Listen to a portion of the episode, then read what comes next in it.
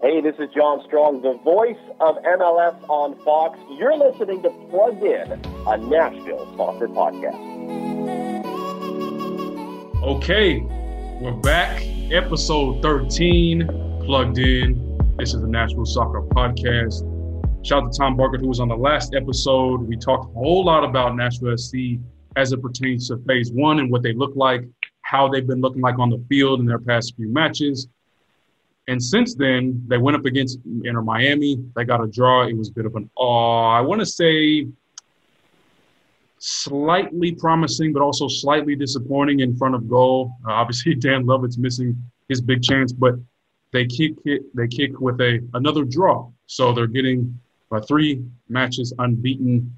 But now we're finally in the final week, and it's going to be Nashville SC versus Atlanta United once again, part three and we'll be talking with the Athletics Felipe Cardenas, who joins us for this episode, who Atlanta United is part of his beat. You know, I'm glad that I mentioned Inter Miami because that's a part of his his repertoire as well, his coverage, and you can find him on the Athletic. He writes some great stuff. But Felipe, I mean, on this interesting Wednesday where both of those teams will be playing, and you get a chance to see what both teams look like. But obviously, for Atlanta United, how they are going to move into this new transition, which is what we're talking about.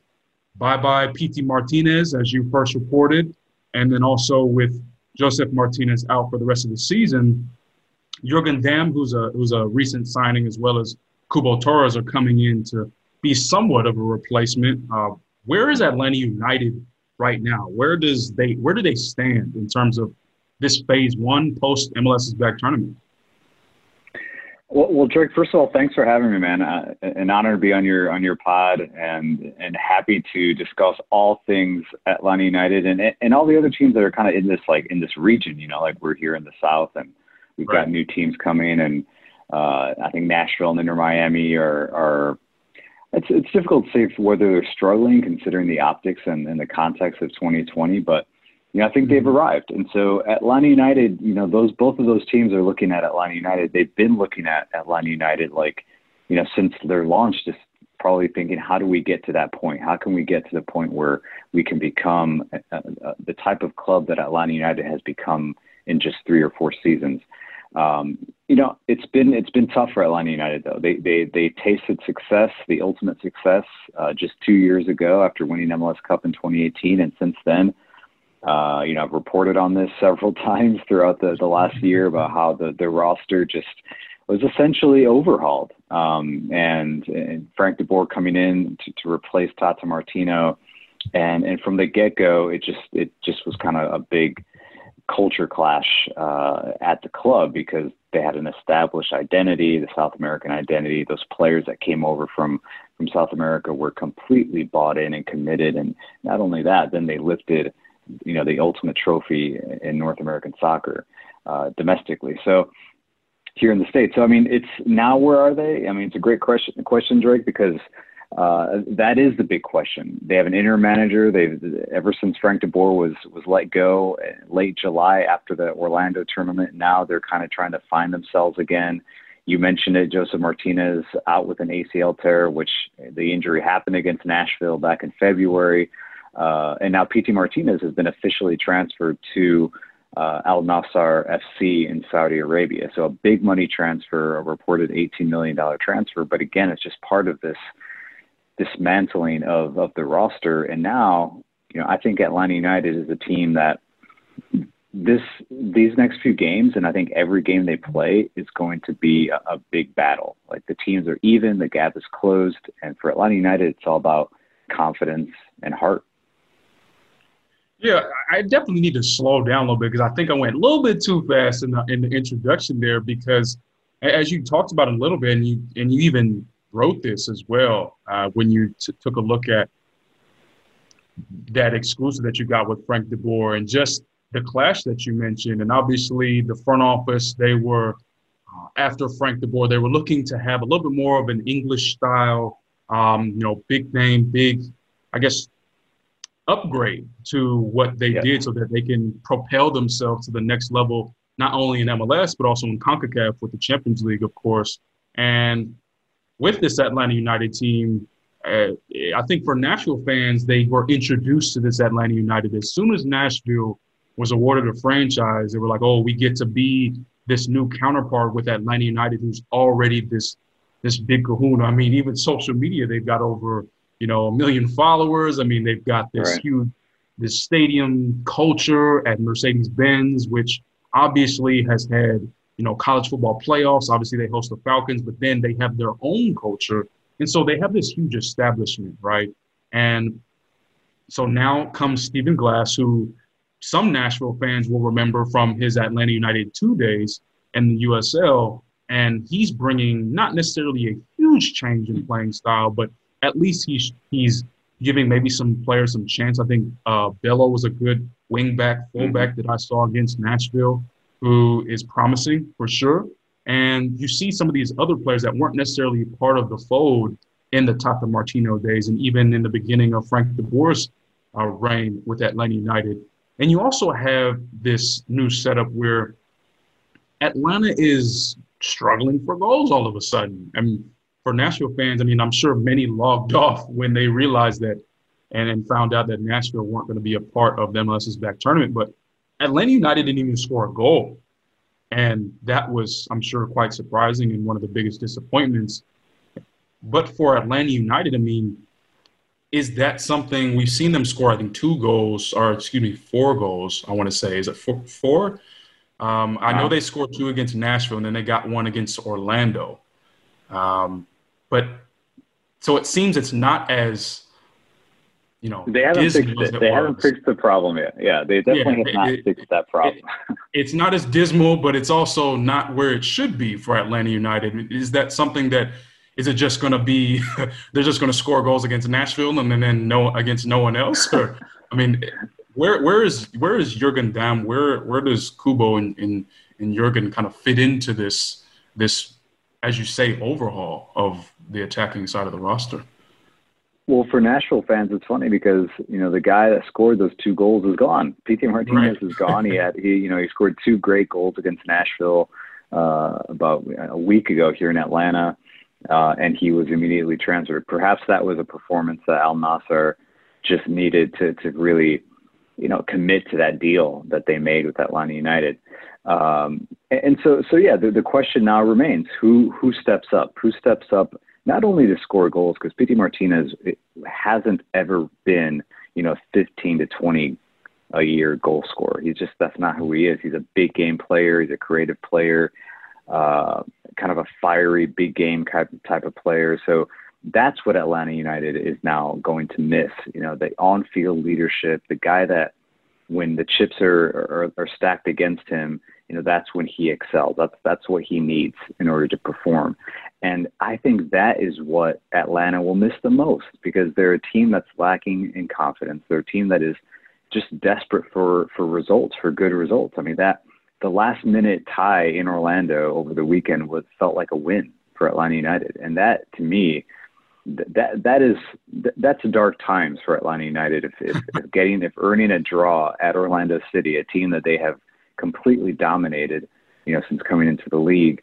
Uh, if that's a win, then that tells you where the club is, and that tells you where a team like Orlando City is as well, who who is kind of, they, they've kind of taken off under Oscar Pareja. But yeah, to answer your question, you know, a, a, few, a few new players have come in. Um, I I think this is what I've said in my on my Instagram live. If you're listening, uh, follow me on Twitter because I'll announce, hey, I'm going to go on Instagram live and we talk a lot about these issues. And something that I said is like, you know, I think a lot of the players that have come in, like Cubo Torres, Jurgen Damm, uh, to me, they, they, they feel like band-aids because they, they're not top signings.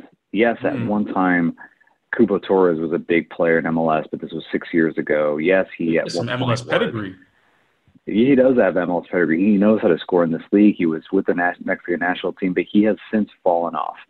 He wasn't getting time at, at Club Tijuana. He was struggling to find any opportunities in Liga MX. He told us that in his first uh, press availability here in Atlanta. And so this is like a second chance for him. Jurgen Damm, the same thing, was once considered, you know, a, a huge prospect in, in Mexico, had, had gotten to the national team, uh, and has since dropped off. Was not seeing time at Tigres, and now he's here in, in Atlanta once again trying to find his form. So if those are the players and, and that's their reality, then that's that puts a lot of pressure not only on them but on the manager, who in this case is an interim manager, like you mentioned, Stephen Glass. Now he has to get the most out of these players that aren't aren't game fit, aren't match fit, aren't in rhythm, but are expected to somehow fill the void for uh, you know a DP and a former MVP like Josef Martinez. So just a lot of work to do for Atlanta still.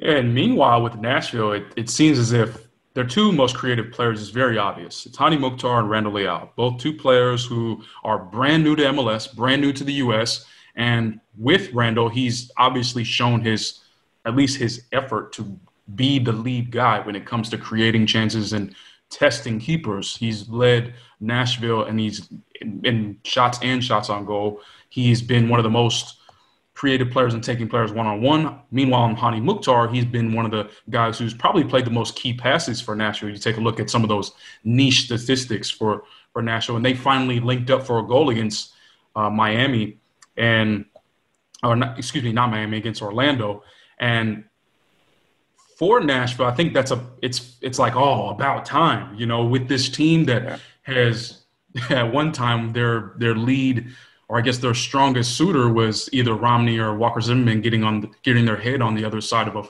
of a set piece, you know, because they were at one point they were leading MLS with with set piece goals at the beginning of this season, or at least in these first couple of games since the restart. And Mukhtar and, and Leal are finally being able to catch their stride with each other, which is important because Nashville still has that problem at the number nine spot. But at least when they go up against Atlanta, Hany Mukhtar, he played. He, he was he was okay. I think he was pretty good against Atlanta in Atlanta the last time. He didn't play the whole. I think he got taken off in about the 75th, 74th minute, and Daniel Rios came on, and that's a one player that everyone needs to take a look at. But I will say though, with all that stuff that's on the field, I mean, what exactly do you can you imagine a top level of degree of maybe uh, a loss really between the fans, not only Nashville SC, but also Atlanta United fans. Like they're missing so much from what could have been if Atlanta stayed Atlanta United as it was to enter the season, and Nashville is where it is now. If those teams were to face off in a you know our normal season, I feel like both sides are kind of missing so much. What to what the level to what level degree would you say are fans missing out on this Southern soccer conundrum or this clash that probably, you know, bodes well for the culture of soccer in America? Yeah, it's, I mean, it's a great question. It's it's it's interesting because after that match in February between Nashville and Atlanta, um, you know, at Titan Stadium, I, I thought it was a great crowd. It was a great atmosphere. Uh, the game was good too, you know, and I think uh, Nashville left a really good impression, first impression on on the rest of the league, and at the same time, it, it kind of set in, in motion what was what would turn out to be a disappointing year for Atlanta United. They they kind of squeaked out of that out of that game with two great goals from Bar- Ezequiel Barco and Emerson Hyndman, but the game was even. And and then you know Josef is out. It, immediately we knew it was a serious injury, so it wasn't it didn't bode well. But what I wrote after that game was that this is this is the first glimpse at like a new rivalry, a new Southern soccer rivalry, and and I was really adamant about it not being a cliche because it did feel like two teams that were going at each other um, and, and two fan bases that I think are, are going to have a history together of you know ultimately and eventually when when things normalize and and, and crowds are traveling in between cities. Nashville to Atlanta, what, two hour drive, something like that. It's nothing. You can get there. I think it's going to be a great little matchup. And you know, you mentioned Leal and Mukhtar. I mean, I think they're really good players. I thought they they have shown well. Uh, perhaps they haven't been very consistent, but I mean, uh, who has been consistent this season? Probably like no no one has been truly consistent. So, but I thought they showed well, especially in that first match in February. They're creative players you know, clearly Nashville just needs a, a true goal scorer. But as soon as they have that, uh, yeah, I think they're going to challenge Atlanta United because right now this is this is the time to really close that gap with Atlanta United. And if you're an expansion side like Nashville, they need to take advantage of the fact that Atlanta is down. Uh, if they can strengthen that front three and get a goal scorer, you know, I think they have a really nice foundation in Nashville, some good good central midfielders. Uh, clearly, you know, a, a, good center back in Walker Zimmerman. Uh, some holes to fill, but a, a, nice start. And I think if they can remain consistent, start getting some results or scoring some goals, you know, uh, Atlanta United is going to know that they have a battle every time they play Nashville. Yeah, and, and I would say for Nashville, the thing is, is to try and find a way to get those two to take the bulk of things while you figure out who's going to be up front for the number nine. And as you said, I think the partnership has done quite well considering the circumstances. There's one last thing that you want when it comes to bringing in players that are not only new to the league, but new to the country in this particular situation. And then on top of that, you're throwing matches without, you know, really quality training. That's this is the last thing you want for your best players because that's that's the fact of the matter. But I wanted to talk with you about Atlanta against Nashville, this particular matchup. Is it? I know it's hard because with without Pity, it's kind of going to be this this new chapter, to be honest. But is that does Atlanta just simply play Nashville different and Nashville play Atlanta different than maybe what you saw from Atlanta against Miami and Orlando, uh, particularly when it comes to, I guess, really how they attack? Uh, because from from what I saw from Miami, maybe it's the way Miami played in Atlanta, but when watching that game, it seemed as if they had to be a little bit more indirect, uh, just because yeah. Miami was so compact, and with Nashville being at home. Looking into Saturday, is that going to be something different that we see? Maybe we might not see two goals for the first time uh, between Nashville and Atlanta, meaning that Atlanta might not score two goals because they have done so. Uh, against Nashville in the past two meetings. So, is there going to be in a different Atlanta just based off of their setup now versus, you know, maybe earlier this month and then back in February? Perhaps, yeah. Again, that's very likely. I think Stephen Glass is still figuring out what works best, and clearly they are still not doing enough in the attack. Uh, you know, I just saw a stat that they're their xG uh, stat is, is the lowest it's ever been in, in the last four, in their last four seasons. You know, in their four seasons since they've been an MLS club, I don't think that will surprise anybody because of the players that are out and the players that they've lost. Mm-hmm. Uh, but quickly, let me say one thing because you mentioned the, for Nashville that the the emphasis and perhaps a little bit more responsibility in the attack on Mukhtar and, and Leal. Mm-hmm. You know, I think it's easy to, to for for both journalists, fans, and sometimes even coaches and technical directors to be like, all right, well, we lost a striker. We don't have a, a great striker yet, but we have these two creative players. Let's see what we can do with them. And and I'll tell you that it's it puts a lot of pressure on those players because they have so many uh, roles within a game. You know, they're mm-hmm. creating, they're finding space, they're getting on the ball, they're they're trying to lose a mark, uh, and to then all of a sudden expect them, oh, also can you score?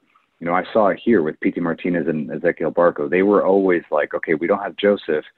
Now we have these guys. And, and I heard it from the top down, from Carlos Bocanegra to Frank de Boer, uh, to even some of the players saying, now we need to rely on these guys. They're going to be part of the attack. They're going to play as a false nine or a second striker. And it truly just did not, it wasn't consistent enough because it's not plug and play for those types of players. You're asking them to just change their mindset, change the way they play overnight. And clearly, we know scoring goals is so difficult. So that's going to be hard for Nashville. Yeah. But I think to, to answer your question, yeah, you know, after this match against Orlando, Atlanta United, when they tied on Saturday night, that, that last minute equalizer, they get the 1 1 draw. I asked Stephen Glass if Adam Jahn, who is who came on in the late in the second half, replaced Cubo Torres and didn't do much, but he got the equalizer on on a pretty uh, classic Adam Jahn goal. He's a big guy, big target striker. You know, like he found the cross and it was a great header. I asked Stephen Glass after that match if Cubo Torres and Adam Jahn were competing for that spot, the number nine spot. Is it more of it was are they are they tactical decisions when he decides who to start because Cubo got the start, or is it rotation? And what Stephen Glass told me was that it's a little bit of all three.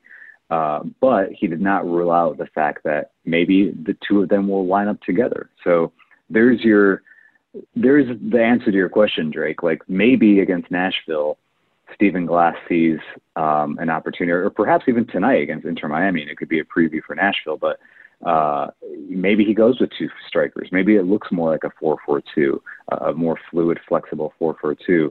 But yet two target strikers, two guys that if they're in the box, they can score. So that is the theme of to go a little bit deeper with your question. I think that is the theme. You nailed it of what Atlanta United is in 2020. They're mm-hmm. they're trying to find out who they are. They're experimenting, especially especially up up front. Uh, and and each game, you kind of don't know what you're going what you're going to get. And Stephen Glass told us that he thinks that's an advantage for him and his staff, which I can see it. I can see where a, a club and a, and a, coaching staff can you know use a little bit of game gamesmanship before matches because the opponent's not really sure what they're going to do. So that is that is one of the central themes for Atlanta United moving forward.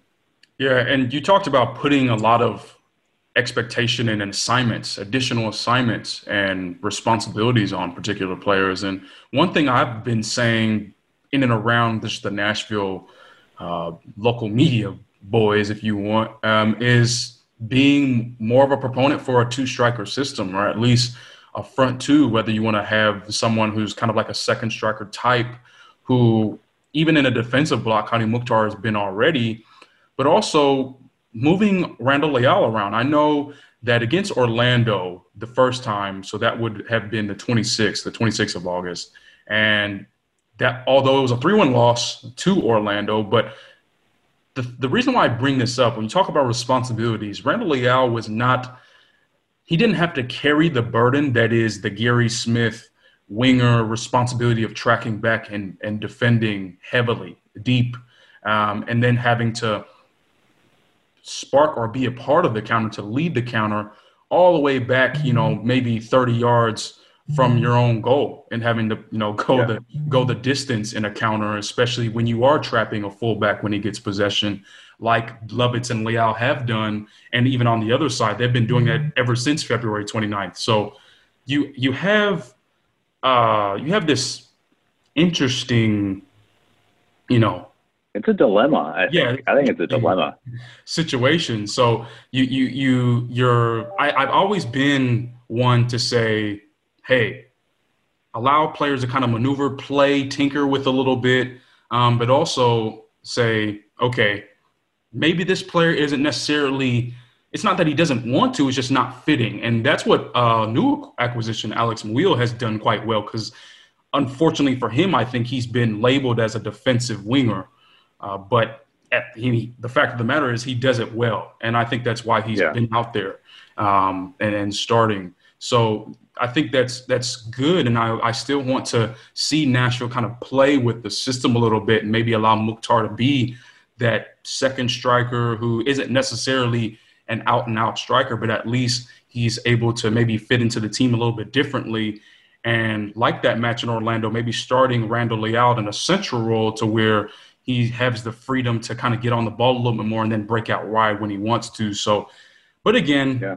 we're recording this on September 9th on Wednesday morning, and Miami is going to play, is going to welcome Atlanta United. So we'll see what Atlanta does and kind of what you were talking about. And then they'll, Nashville will be waiting to play, uh, play Atlanta at home on Saturday. So they have a little bit of time to figure out their own tactics.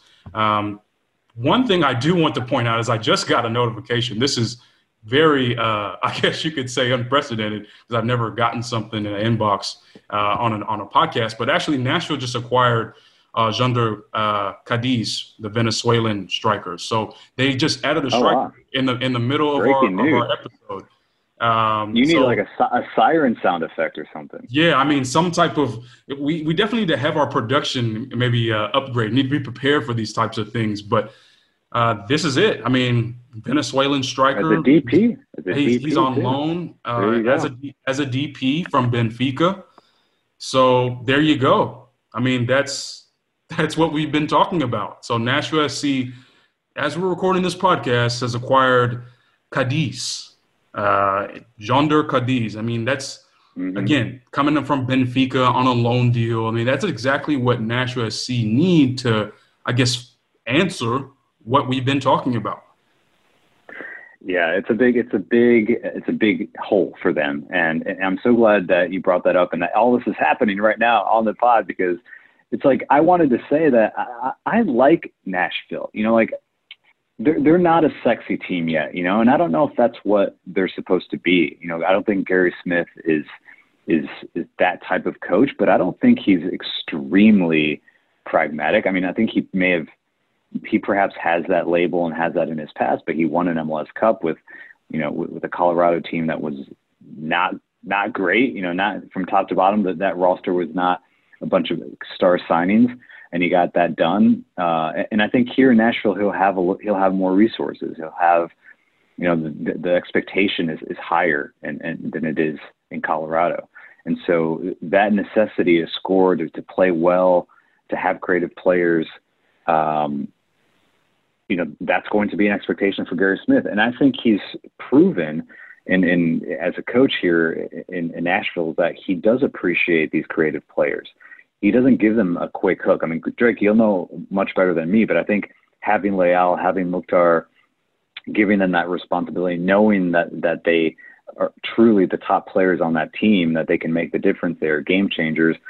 You know, I, I've seen him try Gary Smith. I've seen him try to put him in, in those two players in the best positions to succeed. But like we, you know, like we discussed before, it's just it's just hard. It's hard for those types of players to carry that type of load and then still maintain their tactical responsibilities within the system of the coach. Because I do think Gary Smith is very much a system-based coach, but he does want his guys, uh, the right guys, to be pretty fluid and flexible. So it's going to take time for that to to mesh, but it's a good start. And and now with this this striker from Venezuela, uh, you know, we we don't know what he can do yet in, in MLS. It's it's not always plug and play uh, right. for these types of players and for these types of strikers, but you know, clearly a young talent uh, that's coming from Europe, from Benfica on loan. Uh, but they've they see him as a DP. I mean, it's a DP loan. It's not. It's it's not. Here's a trial. Uh, this is a guy that they that they hope will will play past beyond the loan, and and and similar to what happened with Cristian Espinoza in San Jose, uh, who's become one of the top players in this league. So that, that that's hopeful if you're a Nashville fan. Yeah, right. I mean, 25 years old from Venezuela. I mean, he's got a good height to him, and as we said, I mean, as you you know mentioned, he's he's coming in from a from Benfica, and they and Nashville sees him as a designated player. And so, I mean, that at least is the start. Now we'll see, you know, how exactly can he can he fit in? Can he mesh? Can he adjust into this oddball organization, you know, vibe that is MLS mm-hmm. and the way the culture is and the playing style, having to adjust on the fly in this very fast-paced pandemic season. Um, so before we let you go, Felipe, now that we've got some news uh, that Nashville has added its player. We'll we'll see what happens with him and his mesh with Nashville. But at least for Saturday, Nashville SC, Atlanta United, 7:30 kickoff Central at Nissan Stadium. What's your score? Oh gosh, put me on the spot. This is where I always just just fail with predictions. Uh, this is a tough one because you know Atlanta United internally they still feel like they should be dominating their opponents. You know, in spite of the fact that they've lost so many great players over the last two years. This was something that Jake Mulraney, their their their their winger, said yesterday to, to, to us reporters that you know he called Atlanta United the, the most talented team he's ever played on. He was playing in Scotland before he came here and he's like, we should be dominating opponents. So that isn't happening though because of everything that we've discussed on this pod. That there's so many changes happening. It's a strange year. They have an interim coach. They're losing these players.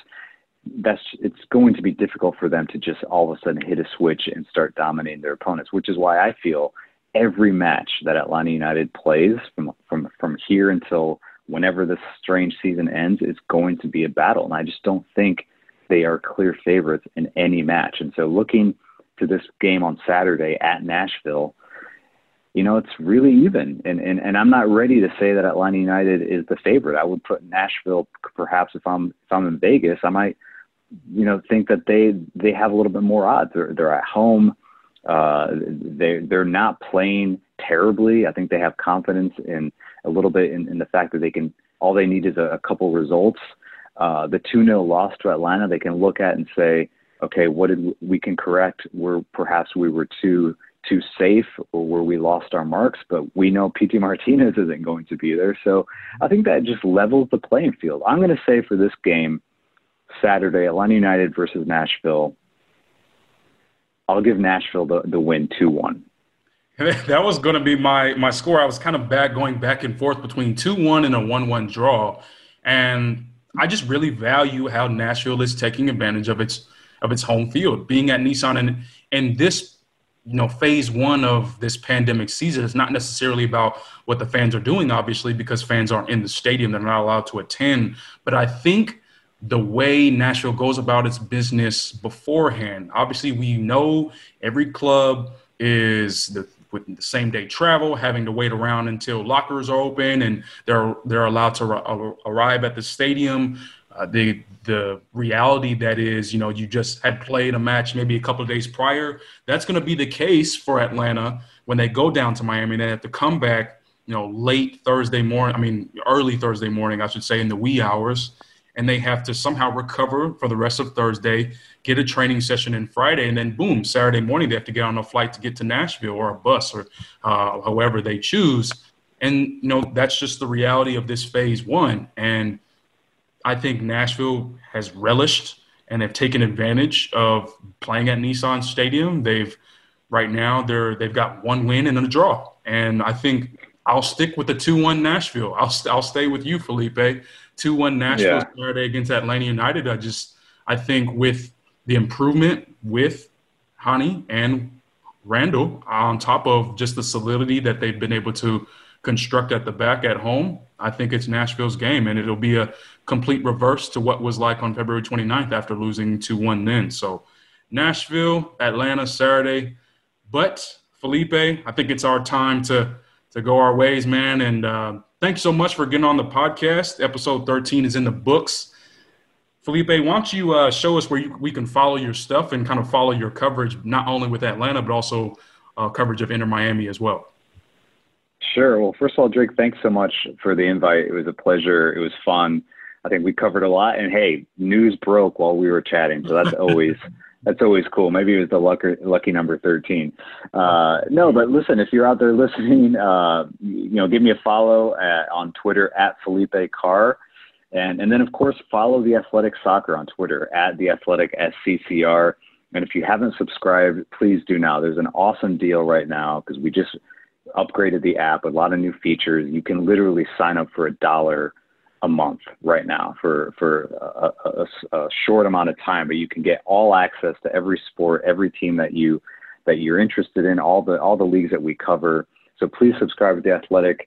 Keep us going. We just hit a million subscribers today, so a lot of a lot of news we're breaking on stuff this is pod. happening today. Right? This is Check not it out, man. Yeah. This is not. Yeah, well, Felipe, so, thanks so, yeah. so much, and, and I appreciate you coming on. And man, once we once we get this pandemic out the way, we'll be able to get an Atlanta United, Nashville, and Nashville, and host you the right way.